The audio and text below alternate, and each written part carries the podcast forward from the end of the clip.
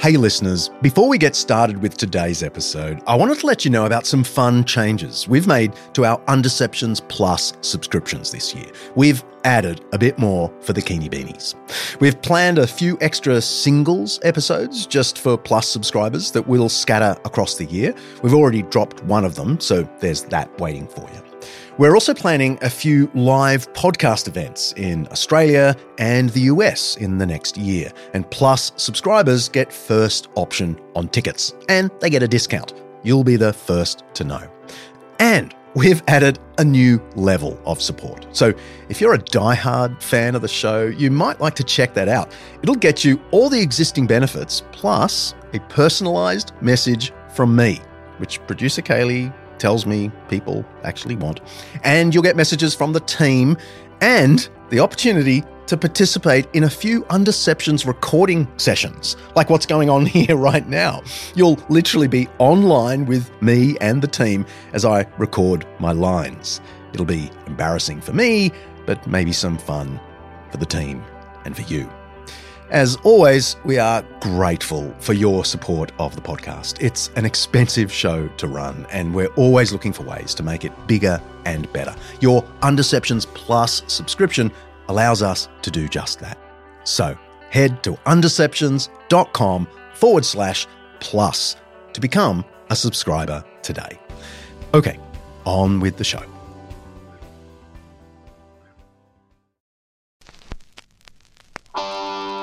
Hey,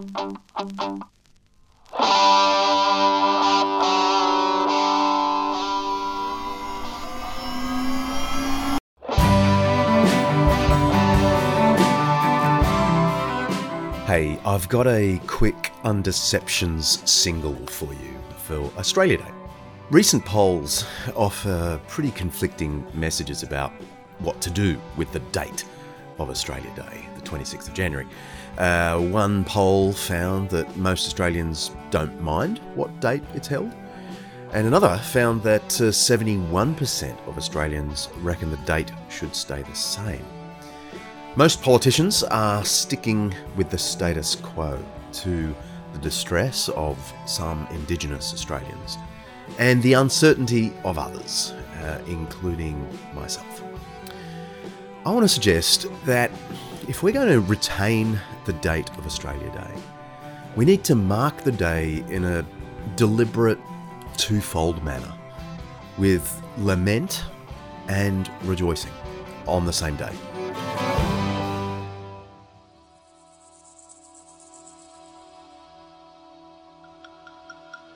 Suburban churches, like my own in Roseville and over at Manly, where I'm preaching today, uh, and plenty of others, have been trying out different ways uh, of doing this over the last few years, but I think there are secular ways of doing it as well. I feel the weight of the argument for changing the date of Australia Day. Given our history, and perhaps we could do an episode on, uh, on that one day, if Indigenous people want us to move the date from 26 January. I reckon it could be a small token of kindness to find a better day. At the same time, something could also be lost if we move away from 26 January, away from any connection with the First Fleet's arrival here in 1788. Indigenous Australians would no longer be structurally part of the national day. Australia Day would become a simple celebration of modern nationhood, with no particular historical link to Aboriginal heritage. But if we stick with 26 January, uh, but start the day with lament, we will embed in our National Day the uh, sort of perpetual acknowledgement of Indigenous peoples. That date reminds us, like no other day in the calendar could, that this was Aboriginal land before Europeans tried to claim it, and that the process of colonisation which began that day was harmful to Indigenous Australians long before it was any benefit. retaining 26 January as a double commemoration would educate generations of future Australians about the need to temper, or at least precede our national rejoicing with national sorrow. Now, I don't mean saying sorry over and over for our treatment of Indigenous people. That's not what lament means. I just mean acknowledging the sadness of the past and the present for many Indigenous communities. In a way, um, Australia's Anzac Day, which commemorates a massive military loss, also begins with solemn lament. So it's already a thing in Aussie culture. Anyone who has attended a church service knows that churches are particularly good at this twofold approach to festivals. Think of the quiet awe of Good Friday, marking Jesus' death, followed by the burst of triumph on Easter Day, marking his resurrection.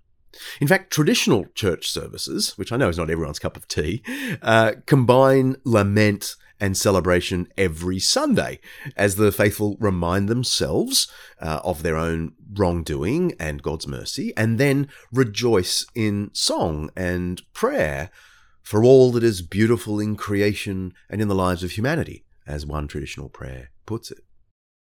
The logic is that we can't truly celebrate life's glories without acknowledging the fallenness of things. This makes it relatively natural for churches to run a service on Australia Day which laments the hardships we've caused Indigenous Australians and prays for their flourishing. Only after this can we turn in good conscience to celebrate the blessings that also flowed from 26 January 1788. It's easy to imagine uh, more secular forms of this lament and celebration. I often think shops could remain closed on Australia Day uh, until like 10 a.m. or something. Before that, local councils could hold ceremonies of remembrance, preferably with Indigenous representatives involved, but it would still work without them. There might be readings about Indigenous hardships and hopes. Personally, I like to read out what Tench's eyewitness account of the first contact with Indigenous people in 1788. It is both tender and a little bit condescending. And maybe we could have a minute's silence, and only then would we celebrate 26 January.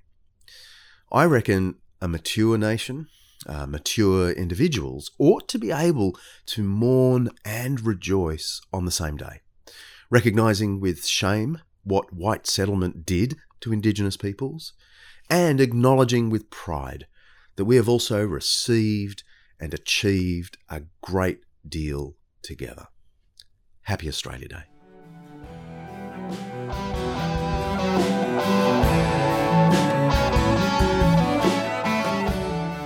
We're busy here at Undeceptions working on the new season. I've already got some cracking interviews with guests you're not going to want to miss. More about that soon.